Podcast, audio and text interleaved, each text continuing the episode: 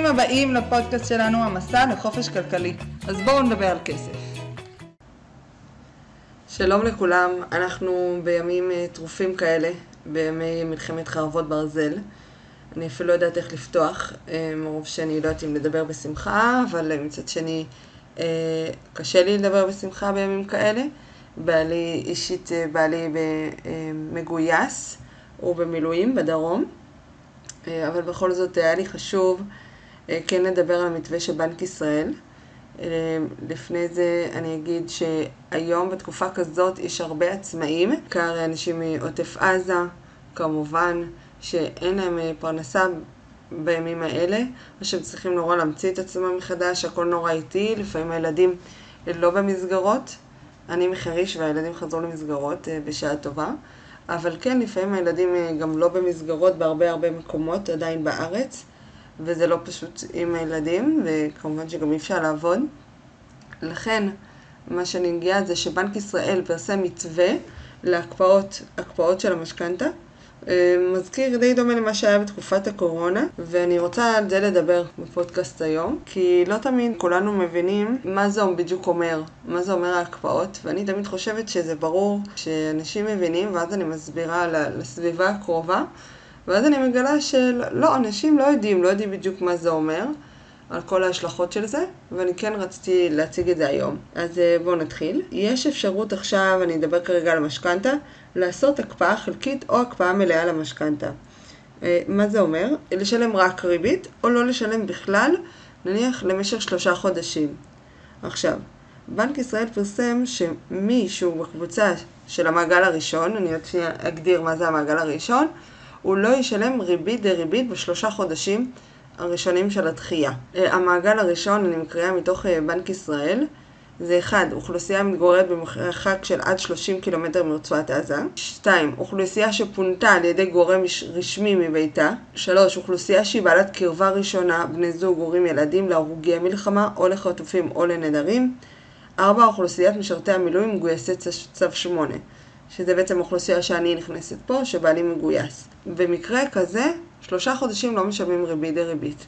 כל שאר האנשים במדינת ישראל, שהם לא עונים על ההגדרה הזאת, כן ישלמו ריבית דריבית במקרה של דחייה. אז מה זה אומר? זה אומר שאם נניח ההחזר החודשי שלנו הוא 5,000 שקל, ומתוכם אנחנו משלמים חלק ריבית וחלק קרן, כאילו זאת אומרת חלק על ההלוואה שלקחנו. אז למשל 3,000 שקל מתוך ה-5,000 הם ריבית, ו-2,000 שקל מתוך ה-5,000 הם אה, תשלום להחזר הקרן, ההלוואה שלקחנו. אז בדחייה חלקית המשמעות זה שנשלם רק 3,000 שקל, רק את הריבית מתוך כל התשלום החודשי. אז 3,000 שקל נשלם דחייה חלקית, תלוי לכמה זמן שנעשה את זה, אפשר עד 12 חודש. עד 12 חודש הבנקים לא נותנים בכזאת קלות, צריך להציג מסמכים ולהציג הסבר שיהיה סביר לאוזניים של הבנק, כי בסוף יש שם בנקאי שהוא מאשר את הדחייה הזאת, וזה דחייה חלקית. אמרנו, נגיד 3,000 שקל בחודש. דחייה מלאה זה לא לשלם בכלל את כל ה-5,000 שקל החזר חודשי שאתם רגילים לשלם כל חודש, לא לשלם אותו שוב למשך שלושה חודשים, שישה חודשים עד 12 חודש בהצגת מסמכים. ו... והמשמעות של זה שה-5,000 הזה מחכה לכם, נכון? נגיד שלושה חודשים, אנחנו לא משלמים 5,000 שקל, אז זה אומר שמחכה לנו 15,000 שקל כעבור שלושה חודשים.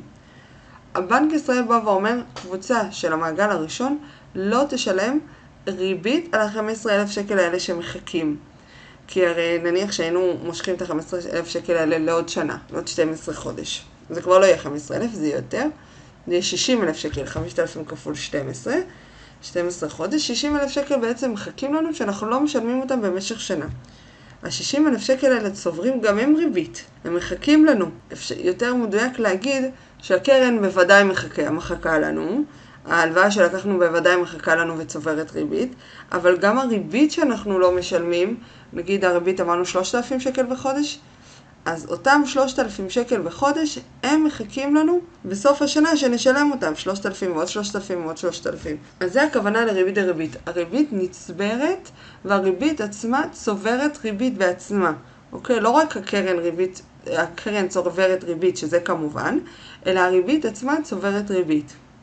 אוקיי? זה ריבית דריבית. לכן, עד שלושה חודשים קבוצה מהמעגל הראשון לא תשלם ריבית דריבית, את הריבית כמובן שהיא תשלם, זאת אומרת, לא יהיה לה, היא לא תזוק מעצם הדחייה. היא תצטרך לשלם אמנם את אותם תשלומים, אבל היא לא תזוק מזה, תנזק מזה. ואלה שהם לא במעגל הראשון, קחו בחשבון שעדיין זה פריבילגיה לדחות את המשכנתה, אבל כן יהיה פה ריבית דריבית. אמ, דבר נוסף שאני רוצה להגיד, יכול להיות שבנק ישראל יצא בהצהרה, המשכנתה תתארך בשלושה חודשים יותר, ב-12 חודש יותר, אה, או שאותו החזר חודשי שלא שילמנו יתפרס על סך המשכנתה.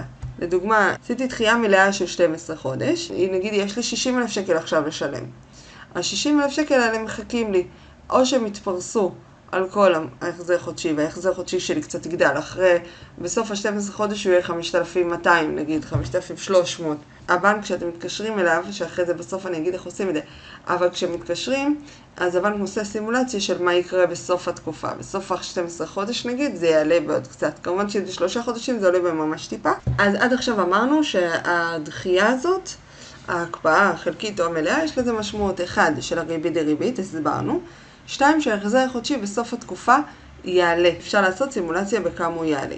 איך עושים את זה? אפשר לשלוח פנייה דיגיטלית כמעט ברוב, אולי בכל הבנקים יש את האופציה הזאת. פנייה בדיגיטל, לכתוב אה, הקפאה בעקבות המלחמה. אני יכולה להביא כישורים בסוף הפודקאסט, אני אוסיף את הכישורים האלה. ואם לא, אז להתקשר, ממש פיזית להתקשר לבנק, לבקש את ההקפאה הזאת, לעשות חושבים. עם אה, בן בת הזוג, לעשות חושבים כדאי לעשות את זה. שוב, או להתקשר או דרך האתר, מאוד פשוט. ואחרי כמה זמן הם אה, שולחים הודעה שבאמת אכן בוצעה ההקפאה וזה נכנס לתוקף. אני רוצה להציג את נקודת התייחסות קצת שונה. נכון, יכול להיות שהעסקים נפגעו ויש אה, ריבית דריבית וזו שאלה כלכלית האם לעשות את זה או לא לעשות את זה. תראו, כלכלית זה לא נכון לעשות את זה. כלכלית זה לא משתלם כי בעצם הריבית היא נצברת. אבל תזרימית, בוודאי שמי שצריך, זה משתלם וזה זול יותר ממינוס, כי בסוף אתם תשלמו ריבית כמו ריבית שיש לכם במשכנתה. אם הריבית שלכם במשכנתה היא מאוד נמוכה, אה, לא הפריים, כי הפריים עלה בטח מלא גם, אה, גם אצלכם, אבל אם הריבית שלכם במשכנתה היא מאוד נמוכה, זה כאילו אתם לוקחים איזושהי הלוואה לתקופה הזאת, מהבנק, באותה ריבית שיש לכם היום, איתה אתם מסתדרים, זה כאילו קיבלתם הלוואה הפוכה, כן? כמובן. ולכן אני כן רוצה להגיד שמי שצריך את זה, שיעשה את זה. כי תזרימית זה גם חשוב להתנהל, במיוחד בתקופה כזאת של חוסר ודאות והלחץ והחרדה והכל עולה, זה, זה כן חשוב. דבר נוסף שאני רוצה להציג, אה, דעה שהיא לא פופולרית בקרב יועצי המשכנתאות, אבל היא בעיניים של משקיעה. בעיניים של משקיעה אני אומרת ככה, אני מקבלת הלוואה הפוכה.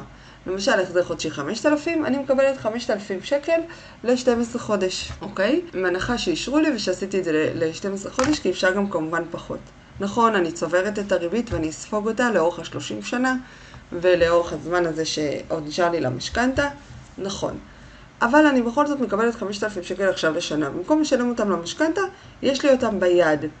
מה זה אומר? זה אומר שאני יכולה לעשות איתם משהו. זה אומר שאני יכולה איתם לפתח את העסק, וזה יחזיר לי כסף מתישהו. זה אומר שאיתם אני יכולה ללכת אפילו לשים אותם בשוק ההון. במדד S&P 500, טווח רחוק, וההנחה שלי שבטווח הרחוק היא תעלה יותר מהריבית שאני משלמת היום על המשכנתה. אוקיי? זה קצת תעוזה, זה כן לחשוב קצת מחדש על הדברים, זה לא רק השאלה האם זה כלכלי ויש ריבית דריבית, או אם תזרימית זה נכון לי, אלא השאלה איך אני כמשקיעה יוצרת הזדמנויות נוספות, הזדמנויות נוספות להשקעה, אוקיי? זו גישה שהיא קצת חדשנית. שוב, יועצי משכנתאות אה, יכולים לצאת עליי על זה, ש... שזה לא כלכלית נטו ושזה צובר ריבית, אבל שוב, יש לכם פה הזדמנות לעשות את זה בשיקול דעת ובחשיבה ולא בפזיזות ולהבין את ההשלכות של זה. אבל יש איזושהי הזדמנות לקבל כסף, כן, לקבל כסף, איתו להשקיע בעסק, איתו לצאת במוצר חדש, איתו... אה, לא יודעת, לעשות שינוי. שוב, המלצה שלי זה כמובן לא עם הכסף הזה ללכת אה, ולקנות שטויות. שטויות כל אחד יגדיר לעצמו, ולא לקנות אה, דברים שהם לא יכניסו את הכסף. כי בסוף אתם משלמים על הכסף הזה, אבל זו החלטה כבר של כל אחד. אני הסברתי פה את ההשלכות הכלכליות של זה, וכל אחד יחליט לפי ראות עצמו. טוב, אז אני מקווה שזה הסביר לכם הכל על הקפאות, שנשמע באמת בשורות טובות, שישובו החטופים בעזרת השם בריאים ושלמים לביתם. ויחד ננצח.